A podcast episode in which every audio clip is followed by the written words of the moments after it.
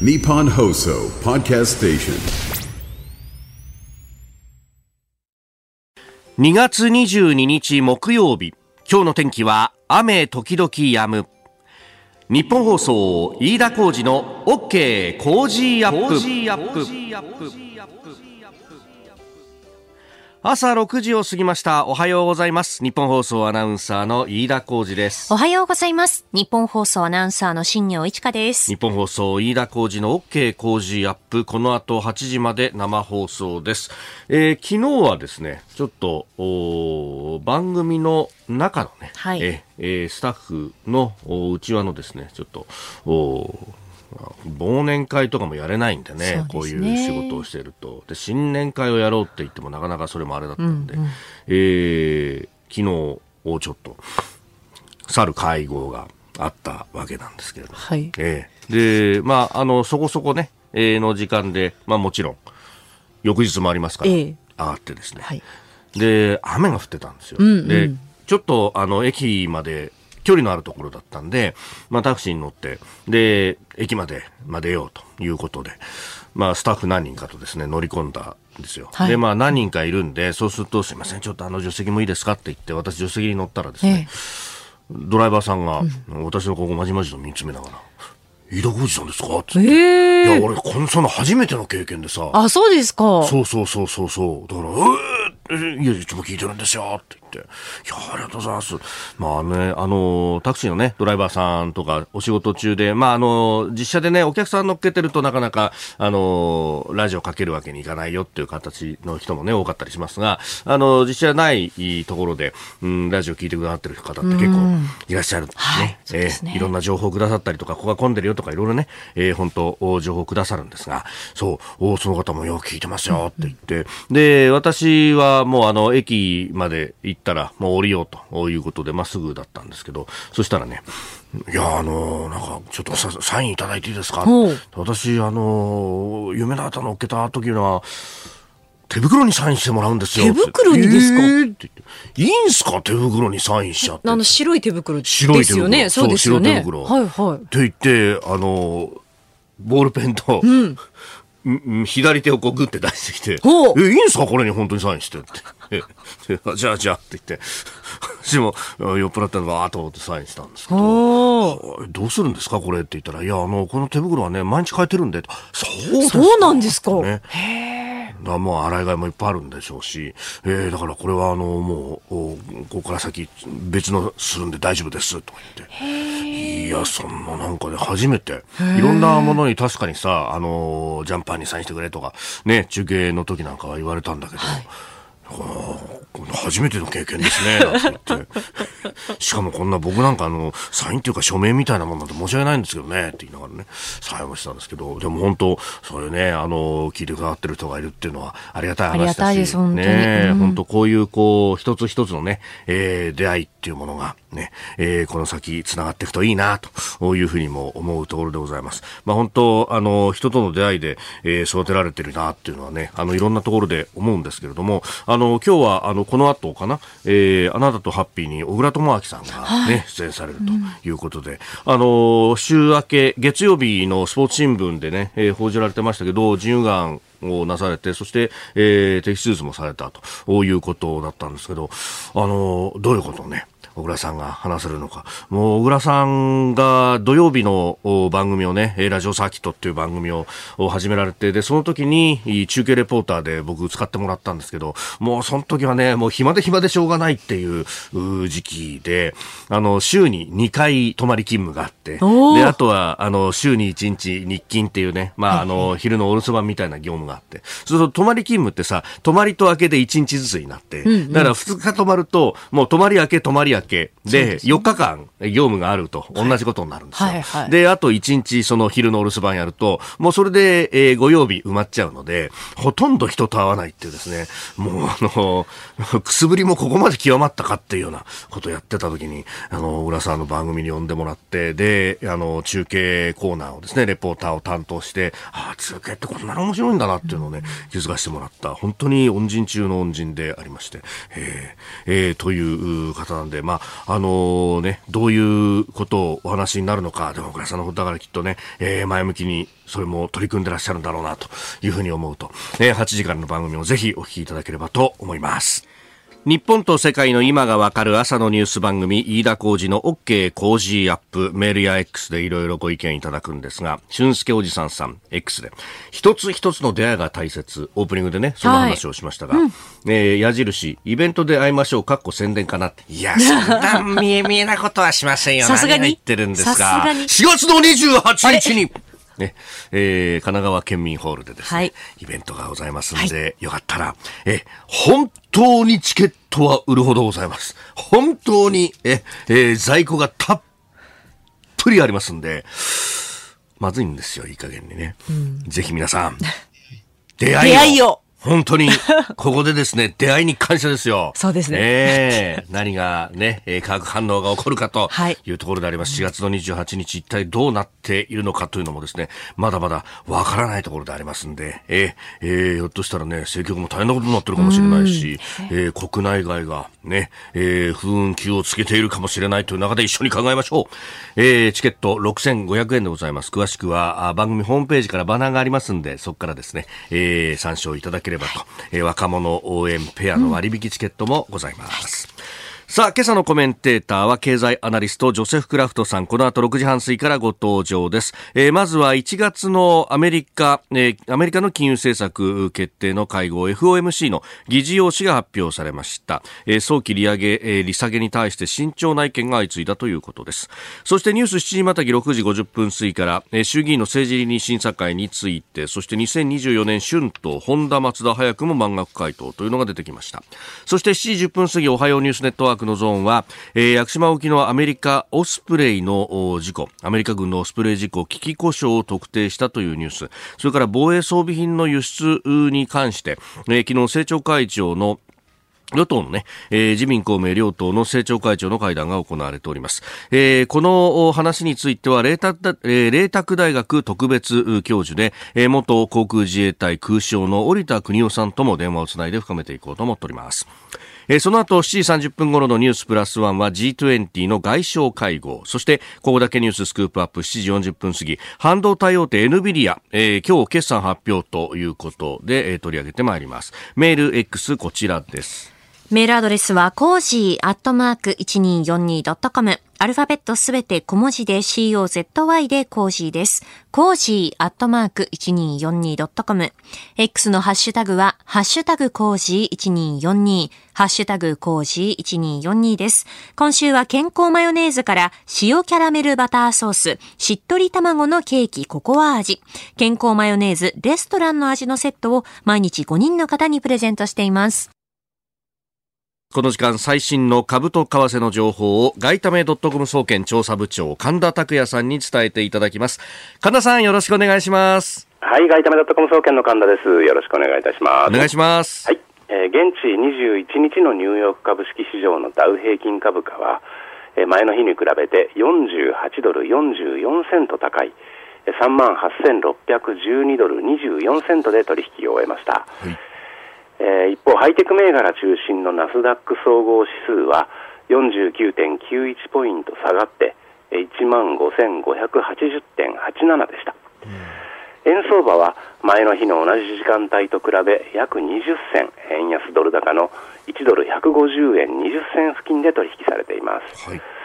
まあ、円相場はここ数日間小幅な値動きが続いています、うんまあ、先ほどアメリカの中央銀行にあたる FRB が発表した先月の FOMC 会合の議事録で大半のメンバーが早すぎる利下げのリスクに留意しているということが明らかになりました、まあ、ただすでに市場では FRB が3月の FOMC で利下げを見送るとの見方でほぼ一致していることから、はい、まあ、為替や株に目立った反応は見られませんでした。まあ、市場の関心はすでに、まあ、3月 FOMC ではなく、その次の5月の FOMC に向かっているようです、うん、そのぐらいになると利下げがあるかもっていうのそうですね、今のところ5月に利下げがあるかどうか半々、うん、6月にはほぼ利下げが始まるだろうというのが今のところの市場の見立てです。ただまあね、あのーはい先月、今月と、はい。やはりこの利下げに対する市場の見方って大きく動いてますんで、んまだまだやはり3月、4月にかけて、えー、こういう利下げの見方というのは大きく揺れ動くんではないでしょうか。なるほど。わかりました。神田さんどうもありがとうございました。はい、ありがとうございました。ここが気になるのコーナーです。あの横須賀線品川東京駅間運転見合わせっていうのが続いているんですけれどもこれ JR 東日本のホームページだとか一部報道でも出てるんですけどトンネル内で死傷物あるいは落下物があったっていうですねことになっていてで運転見合わせだということであります。でこの横須賀線品川から先、まあ、総武快速線も含めてですねあの都心のど真ん中のところは錦糸町の手前までトンネル通ってるんですよね。でこれね、あの、JR 東の人と、まあ、懇親会でお話伺った時に聞いたんですけど、これができたのが大体昭和40年代の半ばぐらいなんですよ。で、その当時って、東京中で、まあ、冷房とかいろんなことにですね、えー、地下水を汲み上げていて、もう東京の地下カラッカラだった時代なんですよ。で、それが問題になるぐらいだったんだよね。地下水を汲み上げすぎて、で、それによって、あの、崩落が起こったりとか、ね、えー、したぐらいの時期だったんですが、その後ですね、まあ、いろんな省エネとかも進んで、えー、地下水が、あの、また豊富にある時代に今なってきて、で、何が起こったかっていうと、そのカラカラの時に作ったトンネルがですね、えー、地下水が上がってきちゃったがために、浮いちゃうんだと。だからこれ、放っとくと、トンネルが上に浮いちゃうから、アンカーボルトとか使って、下に今、釘付けにするような状況になってると、結構ね、近づいてこう、上下左右からこう、わーっと圧力がかかるようなことになってきてしまっていて、で、その、なんとか地下水を逃がすっていうのを、こう、別にパイプ作ったりとかね、あるいはあの水を汲み上げたりとかして一生懸命やってるところなんですっていう話を聞いてたんですけど、だからそのかかった圧力とかがね、えー、いろいろ作用しているということになると、ひょっとするとね、これ時間がかかるかもしれないというね。えー、ですんで、まあ、成田エクスプレス等々も止まっていますので、まあ、ご利用の方ご注意ください。また情報入り次第お伝えしてまいります。さあ、ここが気になるです。長官各地入ってまいりました。例の成林審についてっていうのがね、一面を取っていると。まあ、ここのところはずっとこれについてというところですけれども、読売一面、松野高木西村寺成林審に、安倍派中枢、来週にも開催、えー、参院世耕氏も移行、えー、毎日新聞、衆院成林審28日にも、えー、松野高木氏も出席、えー、産経新聞、成林審、松野高木氏ら5人、衆院28日開催で調整と、えー、いうことで、3紙一面トップであります。後ほど取り上げます。それから後ほど取り上げるニュースでいうと、日本経済新聞、分、えー、ホンダ5%満額回答早期妥結賃上げに弾み春季労使交渉。いわゆる春闘と、えー、いうことで、まあ、実質金プラス中小への波及必要という見出しが立っております。これもまた後ほど取り上げてまいります。で、えー、朝日の一面はというとこれがですねあのーパレスチナ自治政府のトップのアッバス議長の単独インタビューというものが一面から、えー、さらに2面、11面の一問一と社説というふうに展開をしていっております、えー、見出しです、えー、ガザ統治へ新政府構想パレスチナ自治政府アッバス議長単独会見和平実現国際会議をということで、まあ、この特にガザに関しては、まあ、ハマスが実効支配をしていたということがあるんですけれども、まあ、ガザを統治するのに、まあ、実務型政府というものを、えー、専門知識を持った官僚、テクノクラート中心で組織をして、で、そこに自治政府が関与するという形で統治をしていこうじゃないかというような構想を出してきたというところなんですが、まあ、これ、実はね、あの、中の面の方で、有識者の方が指摘もしているんですけれども、も、このパレスチナの自治政府に関しては、選挙が行われていないと。2006年かなんかに選挙を行って、その後は全くやっていないと。だからそこからもう20年ぐらい経っちゃうよと、これ、このままいくとね、ということで、だからこの、まあ、アッバス氏自身も含めてですね、正当性に著しく疑問を、疑問符がついているというところで、いや、まずそこもなんとかするのとでそもそも論としての統治能力というところの問題があるんじゃないのというのは、まあ、もちろんですねそのイスラエルの今やっている行き過ぎに関しての批判とともにですね、えー、そこもあるんじゃないかと思ったところです。ここが気になるでした。この時間からコメンテーターの方々ご登場です。今朝は経済アナリスト、ジョセフ・クラフトさんです。おはようございます。おはようございます。よろしくお願いいたします。さあ、まずは1月開催分のアメリカ FOMC の議事要旨発表ということで、まあ、早期の利下げには慎重な意見が相次いだというニュースが入ってきております。うん、はい。まあ、1月のパウエル、えー、議長の記者会見、はい、通りの、えー、内容ということで、まあ、ちょっと、ハト派な内容を期待した市場にとっては、ええ。えー、ちょっと残念な結果ということになりましたけども、まあ、これが常識的な、あのーものではないかなとい。うふうに思います。はい、で、結果ですね、ええ。えー、と、前にここの番組でも申し上げたと思うんですけど、当初3月の利下げ、はい、年6回、うん、えー、の利下げが、今現在は6月の、えー、利下げで年4回まで、えー、まあ、修正されたということですね。現状今5月の、えっと、いわゆる金利先物から算出した、はい、えー、市場の、えー、政策金利の織り込みなんですけども、はい、えー、5月での利下げが、えー、確率が30%。つまり、えー、68%の確率で現状維持。で、6月が51%の確率で0.25利下げというふうに今市場は織り込んでますが、はい、えー、直近の、えー、景気データ、特にこの1月会合後のデータを考慮すると、はい、えー、FOMC は、えー、より慎重になっている可能性があるので、えー、まあ3月はありえないし5月も難しい、まあ、今後のデータ次第ということになりますけども6月も個人的にはどうかなというところですね。おそうすると本当にさらに倒れていくと、はい、年の後半？まあ僕は従来7月と言ってるんですけども、はい、えー、この7月ですら後ずれする可能性はえー、今後のデータ次第によっては、えー、あるということですね。で、もう一つ注目だったのは、はい、この FOMC が持ってる資産の縮小。いわゆる量的緩和なんですけども、うんはい、えー、これも、えー、早めるんではないかという期待はあったんですけども、全くそのような素振りはなくて、まあ、一応3月から、えー、議論を本格化すると。いうことにとどめたっていうところで、まあ、これも、えー、緩和材料にはならなかったっていうことで、まあ、ハト派にはゼロ回答の、えー、FOMC 会あの議事録だったかなと思いますね。まあ、今のところね、あの、ダウの数字であるとか、為替を見ても、さほど市場は反応してないというか、まあ、そうなんですよ。あの、まあ、えっ、ー、と、当初これが発表された時には、うん、えー、株価下落したんですね。うん、200ドル近く。ただ、やはり、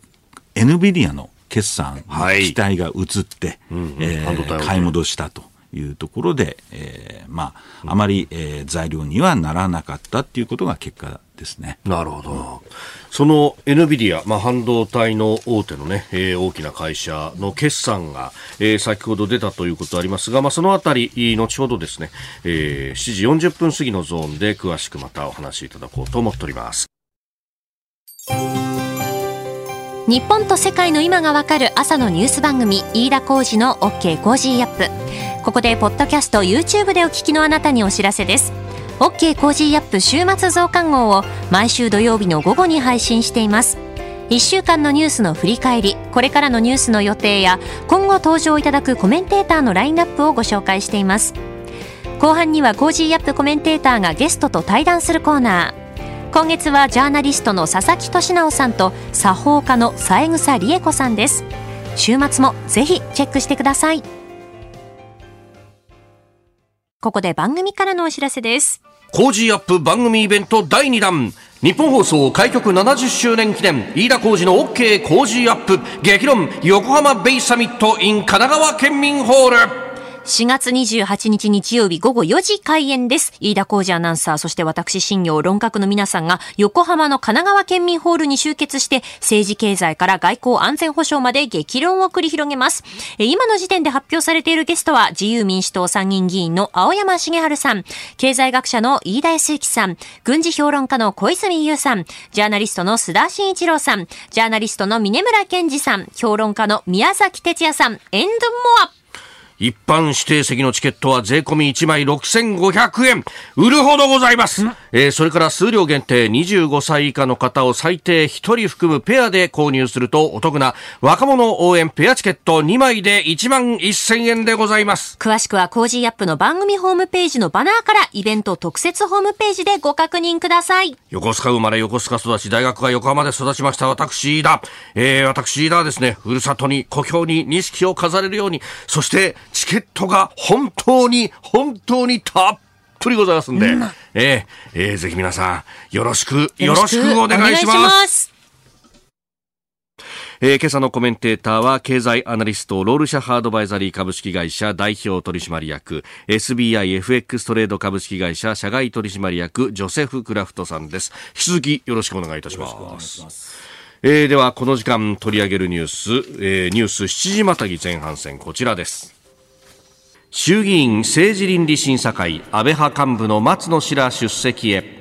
自民党は昨日派閥の政治資金パーティー裏金事件を受けて開催を検討している衆議院政治倫理審査会政倫審をめぐって安倍派の事務総長を務めた松野前官房長官や高木前国対委員長西村前経済産業大臣の3人が出席すると立憲民主党に伝えました。自民党は政倫審を来週中に開催する方向で調整しています。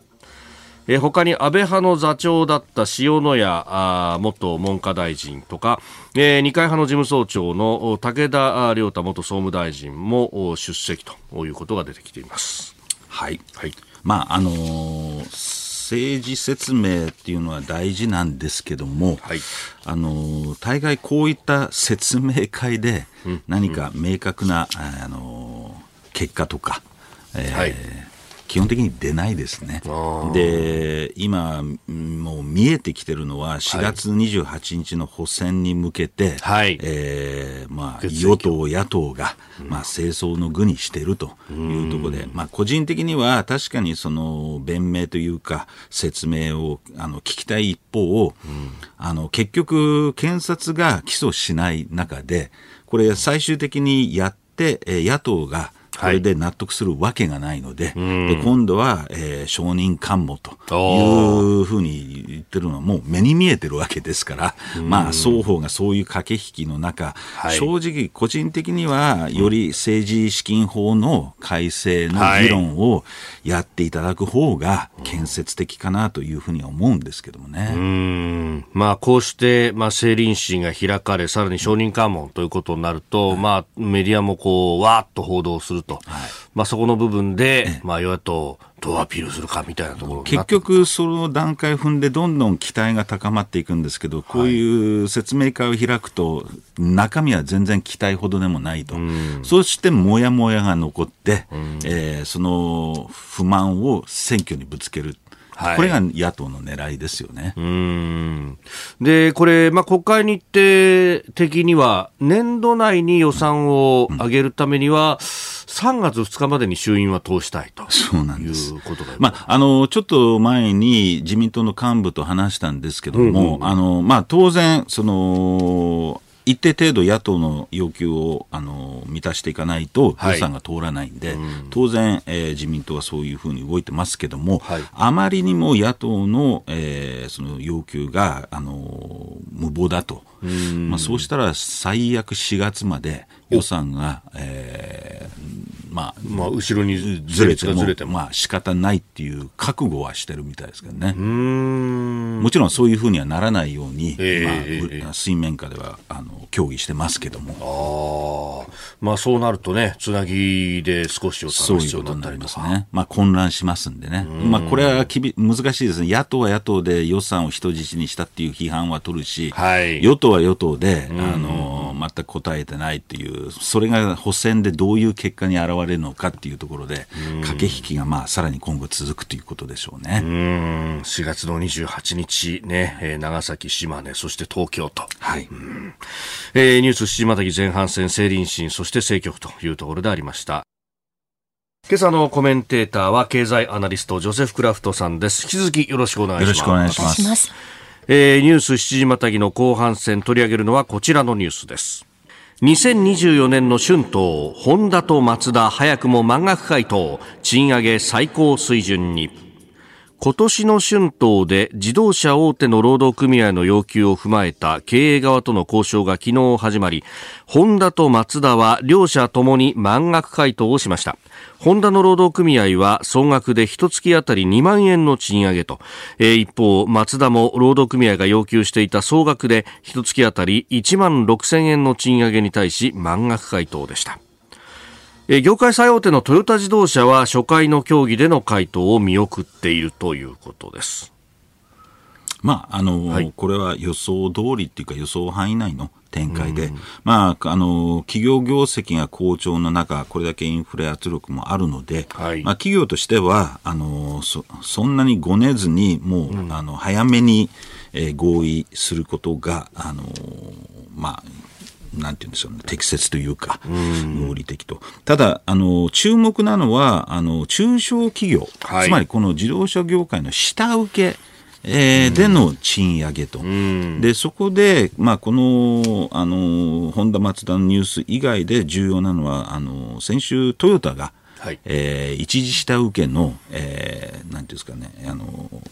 まあ、買い上げのお金を上げると。こっちの方が中小企業は潤うので、そういったところに、えー、重点的に焦点を当てた方がいいかなというふうに思いますけどね。うんその支払いの適正化であったりとか、うんはい、ちゃんとその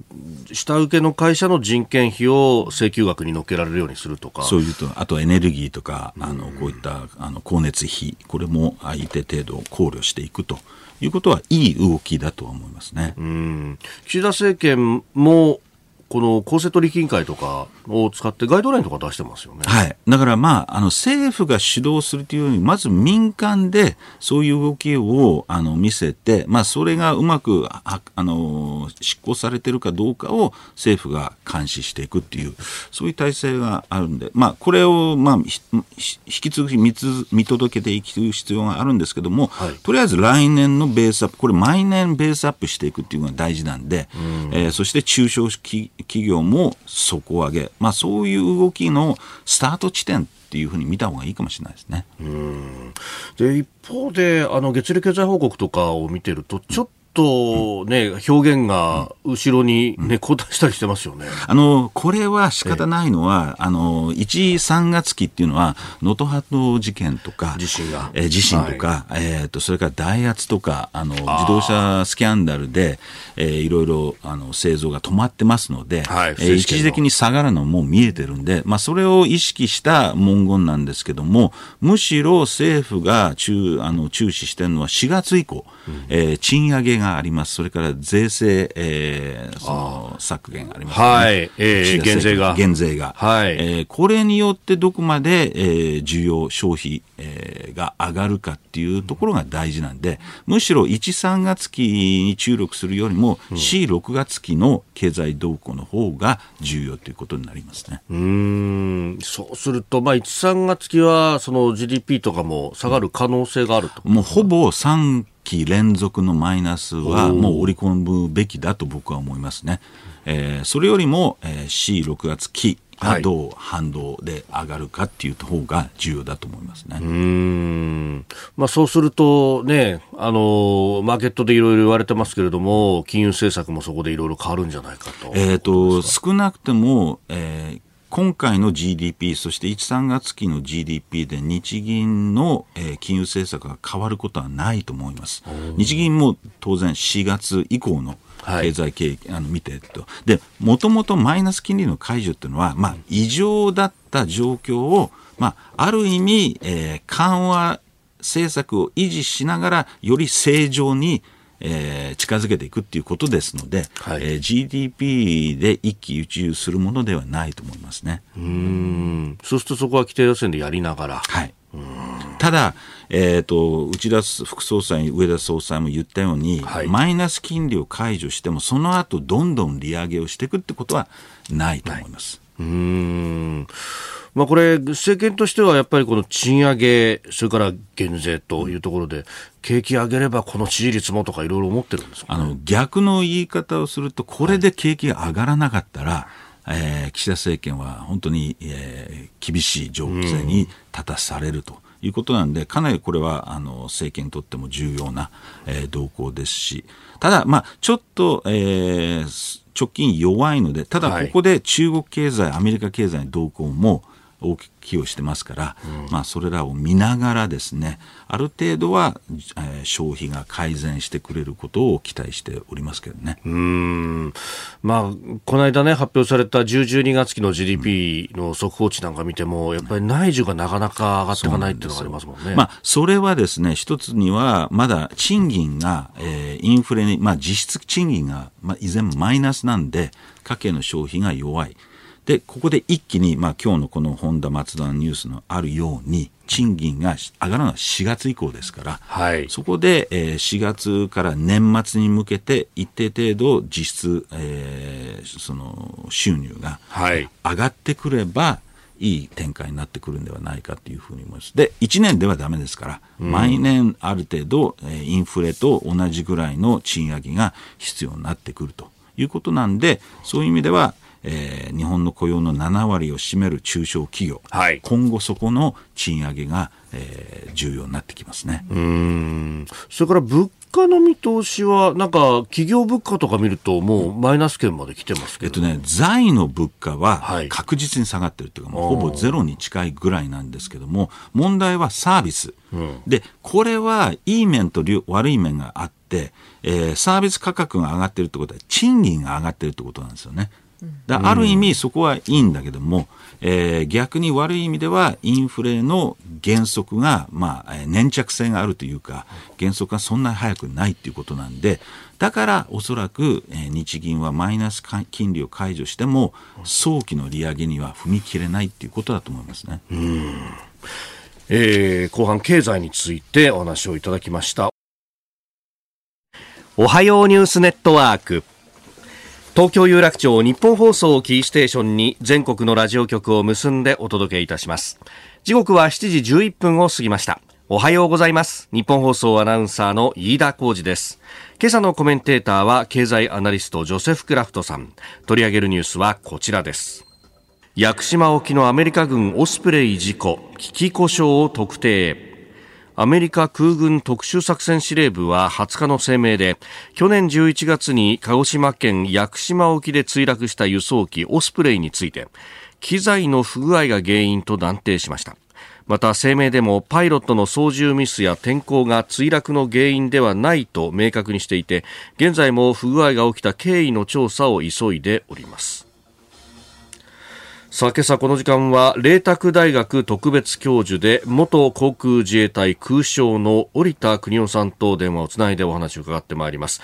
織田さんおはようございます。おはようございます。よろしくお願いします。さあまずはこのオスプレイの事故。まあ原因等々の声明が出ましたけれどもどう分析されていらっしゃいますか？はい、これはですね、はい、まあ、オスプレオスプレイ陸上自衛隊も導入しておりますが、うん、このおアメリカの特殊作戦部隊のオスプレイ、ちょっと仕様が違うんですよね。それで今回起きた原因がですね、私はあの詳しくはあの承知しておりませんが、はい、その特殊作戦に関わる仕様のところがもし原因であればですね、なかなかその、事故の原因というのは入ってこないかもわかりませんが、はい、そうじゃなくて、いわゆる共用共通部分のですね不具合であれば、これはすぐあの共有されるようになってますので、はい、陸上自衛隊に、えー、すぐ入ってくると思います。うん。まあ、そうすると、まあね、あのそういうことも考えながら、まあ、安全性の部分というのは担保していく、ね、ということになりますか？そうですね、はい、これ、今後のそのアメリカ空軍との連携とかっていうのは、何かあの影響は出そうですか？これはですね、他の飛行機、まあ、あの、アメリカと共通している、えー、F15 とかですね、はい、そういうのをあ日本も導入していますが、これと一緒だと思いますよ。で、オスプレイについてはね、なん、なんでこういう、なんというか、すごい危ない飛行機だなというふうに思われている節があるんですが、私はね、これはあの、ちょっと報道の仕方がね、あのー、10年前入ってきたときに、海兵隊に入ってきたときにね、はい、あれ見てると、本当ちょっと異常だなと、レッテル張りがね。で、実際に私、10年前にね、はい、えーと、防衛装備工業会という団体があって、そこの会社の技術者をですね、えー、と20名ぐらい集めて、それの団長でアメリカに行って、いろんな防衛装備のところを見てきたんですが、はい、あの、オスプレイの製作しているですね、テキサスがあまりのまで行って、はい、実際に見てテテストパイロットに話を聞いてきたんですよ。だからだからね、だいぶなんていうか温度差が違う。これは。非常に危ないように、まあ、飯田さんも思っておられるみたいですが、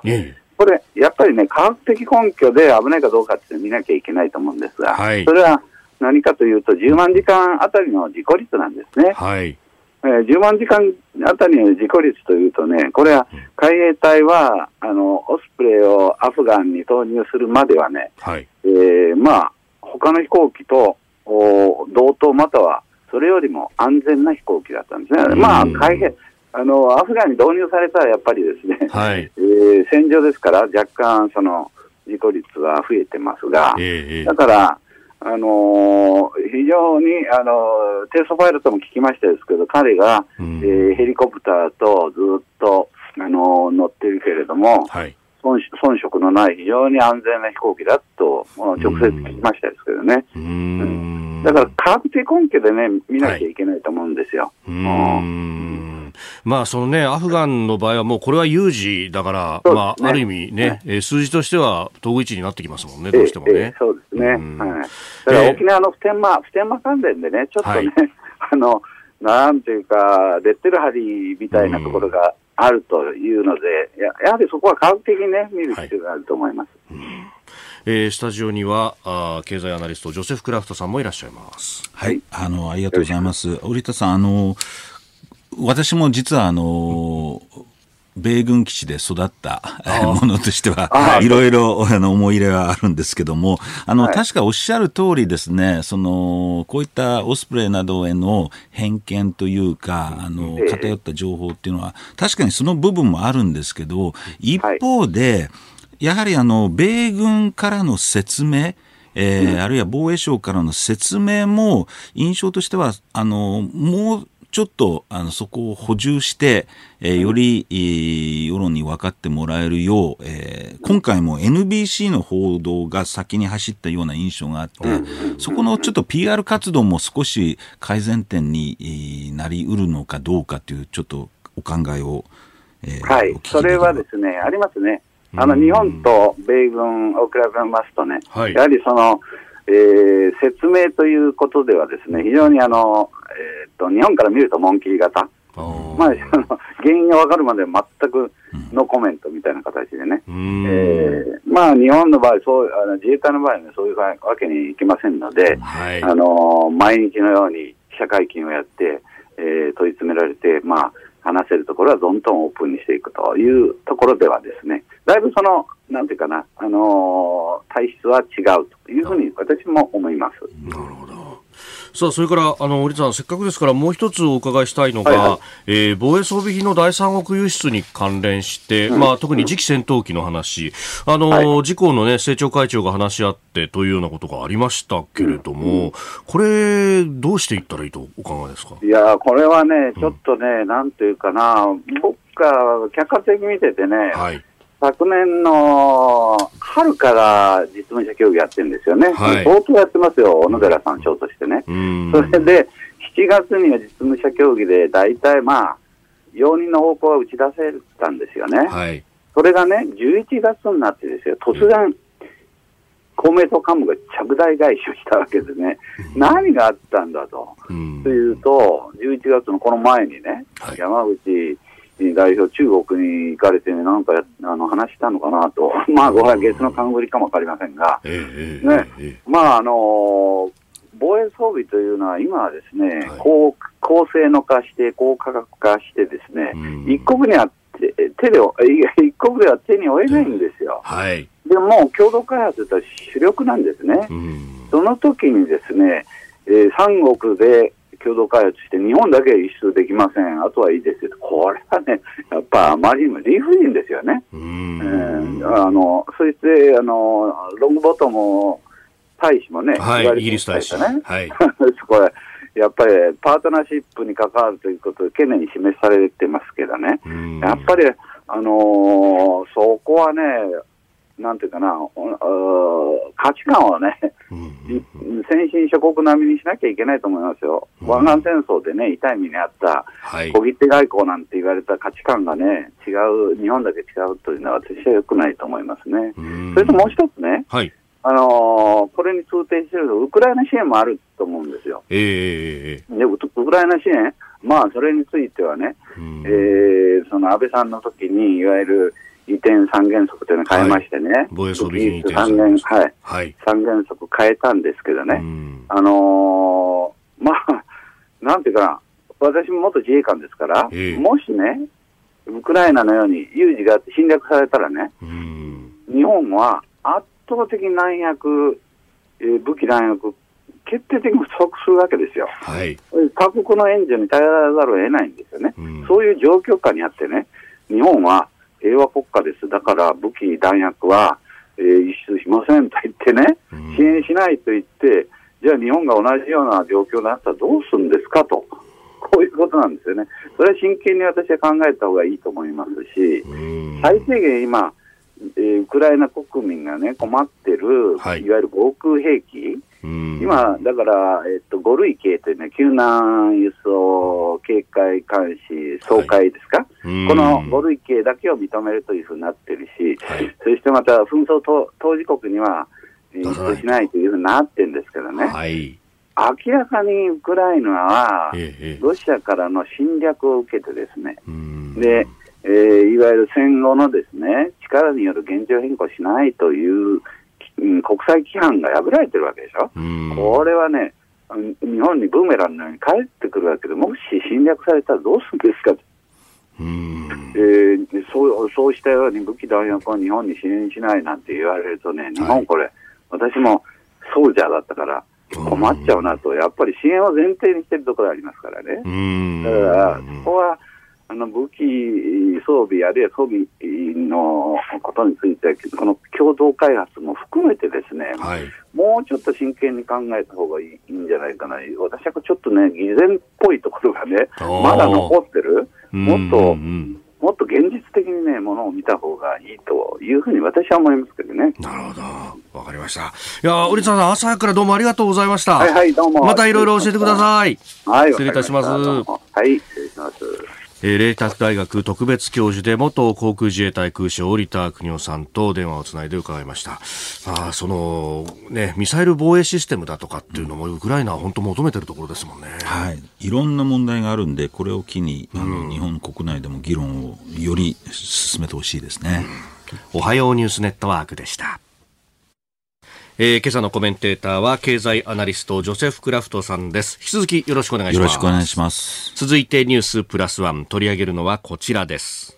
G20 外相会合開幕。日本はフランスとウクライナ支援継続を確認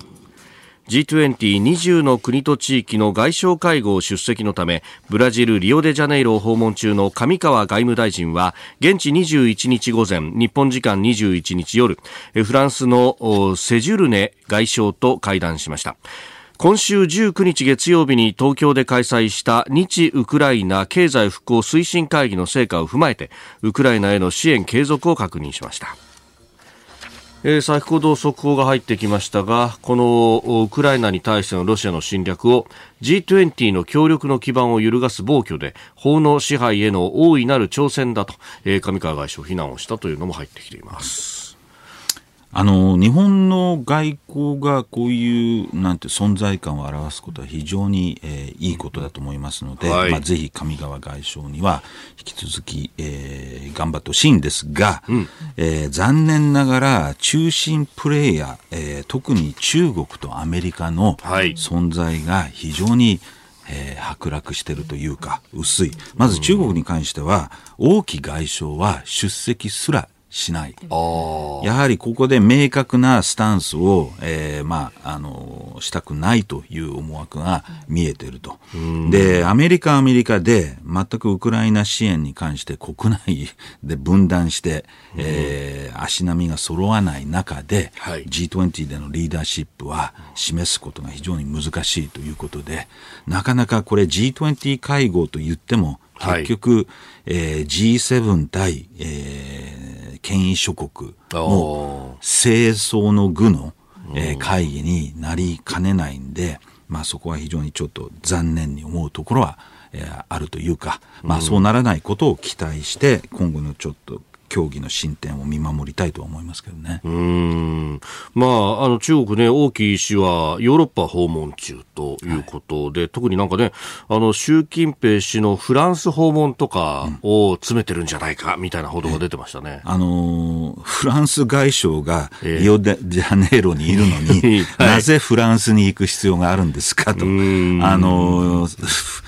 ヨーロッパ外交の方が、はい、ウクライナやあの中東情勢よりも大事なんですかというところは問いたいですよね。まあね、ウクライナの支援に関しても、まあ、アメリカがなかなか予算も降りないし、うん、結構厳しい状況になってますよね。これはこれでアメリカ情けないんですけども、えー、あの二つポイントを一つ注目しているのは、はい、直近でアメリカの議会を揺るがしたニュースとして、はい、ロシアが宇宙核兵器を開発したと、はい、いうことは非常に米議会で、えー、を揺るがしていると、それから直近のナバルニー氏のえー、死去、えーまあ、この2つの要因がどこまで会員の背中を押すか。今非常に注目、えー、しているというところなんで、まあ、ぜひとも早めに、えー、会員での予算可決を願っているんですけど、ここでも清掃、大統領選を見据えた清掃の具になってしまっているというところで、まあ、日本は政治資金、アメリカはウクライナ支援、えーはい、G20 や G20 でそれぞれの思惑で、本質の議論よりも、清掃の、えーまあ、お互いの、えー、駆け引きっていうのが、まあ、浮き彫りになっていることが極めて残念でならないですね。うんまあ、宇宙核についてっていうのは、これ、やっぱアメリカ、かつてね、スプートニクショックなんてのもありましたけど、うん、宇宙から攻め込まれる危機感みたいなものって強いんですか？どこまで現実にその開発が進んでるのかっていう問題はある一方で、はい、まあ、あの、そういう能力をロシアが持つということは、アメリカの防衛、えー、体制を根幹から揺るがす。つまり、今、デジタル社会で、アメリカ軍っていうのは衛星なしでは防衛体制が全くできない。その衛星軍を、えー、破壊されると、全く見えない状態になりますので、これはアメリカにとっては、えー、一大事ではありますので、非常に、えー、特に会員、えー、上院の、はい、えー、その軍事委員会からの懸念っていうのは、ものすごい強いものがあると。だったら、早く予算を、はい、えー、あのー、可決し、対ロシア、えー、予防策というか、対応策を決めなさいって言いたいんですけども、まあそこは、結局大統領選を見据えて、駆け引きをもうやってるっていうのはもう情けなくてしょうがないですね。まあもう共和党側がやっぱりこれは、まあ、トランプさんあの、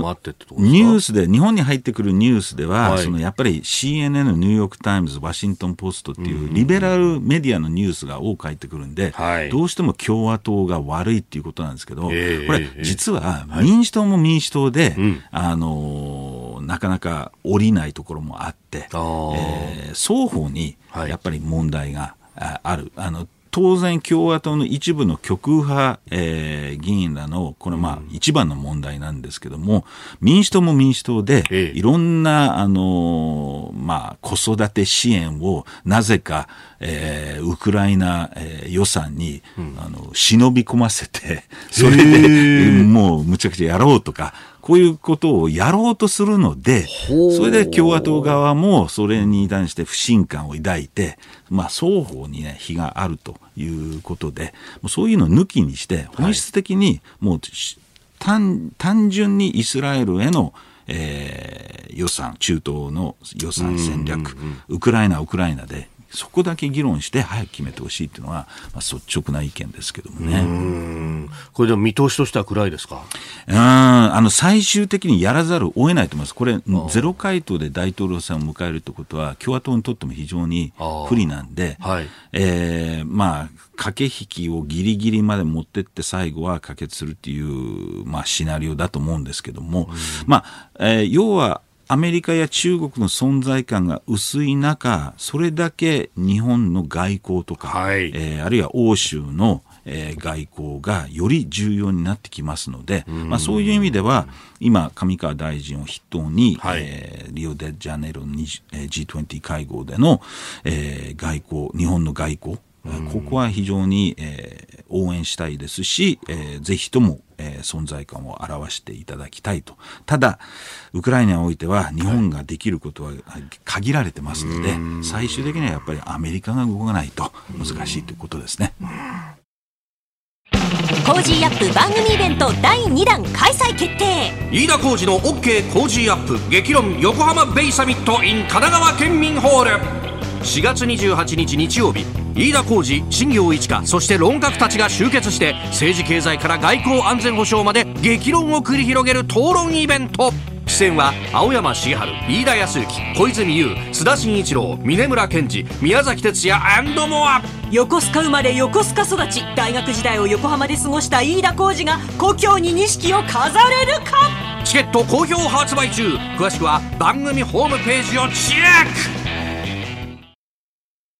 えー、今、イベントの告知でね、えー、横須賀生まれ横須賀育ちってところで、同じ横須賀出身の ジョセフ・クラフトさんが、薄っぺらい。なんで阪神ファンなのかな全くわかりません。そこでベイスターズファンと言わないかって。今日これを機に決別宣言して、ベイスターズを応援すると言えば大成功になると思います。チケット売れますかねめっちゃ売る。めっちゃ売れる。いやいやいや、そうは言ってもね、まだシーズン始まってもいないですから。いやいや、もうここはね、横須賀生まれ 横須賀育ちなら、もう野球もですよ。野球もですよ。こっち来い。え、まだあと2ヶ月ありますまだ、まだ、まだ頑張ります。いろいろ考えたいと。いろいろ考えたい。政治家の答弁みたいな本当ですね。本当歯切れが悪い。そう、しっかり検討してまいりますっていうね。失礼しました。えー、チケットは好評発売中でございますので、よろしくお願いします。さあ、あ時刻7時45分です。お送りしております。OK 工事アップ。お相手私、日本放送アナウンサー、飯田工事と、新業一華がお送りしています。今朝のコメンテーターは、経済アナリスト、ジョセフ・クラフトさんです。引き続きよろしくお願いします。よろしくお願いします。さあ、ではこの時間、ここだけニュース、スクープアップ半導体大手 NVIDIA が決算発表純利益8.7倍 AI 需要が急拡大高性能半導体で世界の8割を超えるシェアを誇るアメリカの半導体大手 NVIDIA が21日日本時間の先ほど6時20分に2023年11月から24年1月期の決算を発表しました。純利益が前の年の同じ時期と比べて8.7倍の122億8500万ドル。日本円にしておよそ1兆8400億円でした。売上高は3.7倍の221億300万ドルでともに過去最高となっております。また2月から4月期の売上高見通しは240億ドル前後で220億ドル前後を見込んでいた市場の予想を上回りました。これは景気いい話ですね。結論から言うと、はい、今日、日経平均は、バブル期の高値の3万8915円を超えると思います。と期待したいと思います。史上最高値最高値。見えてくる。えもうすでに、はい、えー、日経先物が、えー、えー、500円、えー、上昇してますから、もう3万8000円、900円台に近づいてますんで、はい、あともう少し。なので、えー、行くとしたら今日ではないかなと。で、このニュースを受けて、NVIDIA の先物も、はい。えー、7%近く、えー、上昇してます。で、中身において、やっぱり一番重要なのは先行きの、えー、見通しで、はい、この2、4月期の240億ドルの、えー、売上見通し、これが非常に、えー、好感されたんではないかなと。まあ、引き続き、えー、はい、半導体主導の、えー、株、えー、かどうこうっていうのが、はい、まあ、確認できたということですね。うん。なんか一頃はガーファーとか言われてましたけど、はいなんか、この NVIDIA とかも含めて、今、なんですか、マグニフィセント7とか。マグニフィセント7というか、まあ AI ですよね。まあ若干、ちょっと何でもかんでも AI ってつければ、なんかいいみたいな感じがあるんですけども、あの、確かに技術的には、あの、インターネット以来の大きな革命的な技術なんですけども、はい、まあちょっとバブル感は否めないなと。いうことなんですけど、まあ、あのにわかに今週実は、えー、NVIDIA の株価って10%売られてたんですよ。あ、そうなんですね。市場でもちょっと期待感が高すぎて、ちょっとこれ、はしごを外されるかもしれないということで、少し売られたんですけども、結果、あの決算を見てみれば、はい、まあ、ある程度期待通りの数字になったということが交換されて、まあ、えー、今日、それから来週にかけて、えー、株式相場はもう一段階上がっていく可能性が、えー、あるのかなというふうに思いますね。まあ、半導体は、ね、の部分って本当経済安全保障の最前線と、はい、だから中国との間で、うん、えー、ディリスキングあるいはデカップリングと、はい、その影響っていうのは業績にはあまりないんですあまりこれを見る限りでは今のところないと。いうことが言えて交換されてるんですけども、まあ、今後の、えー、ただ、そうはいえ、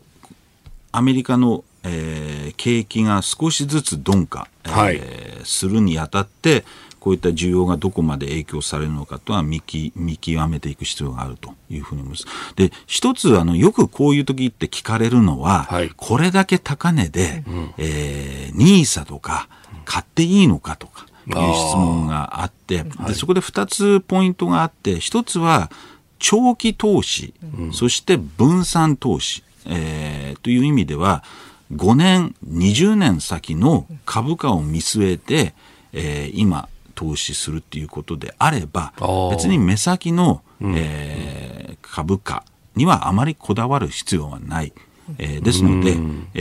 す、え、べ、て、えー、今、あの、1年間のお金をすべてここで使うというよりは、はい、毎月分散して、えー、下がればまた買う。っていう感じで平均していくと、はい、それから株式、えー、だけではない、あるいは一銘柄だけではなくて、えー、債券も、えー、商品も、あるいは株においてもアメリカ、日本、いろいろ分散することによってリスクを軽減していくことによって長期的に資産の、えー、価値が上がっていくってことなんであまり、えー、一気株価によって一喜一憂せずに、えー、長期と長期目的で、えー、投資を考えになればいいんではないかなっていうふうに思いますね。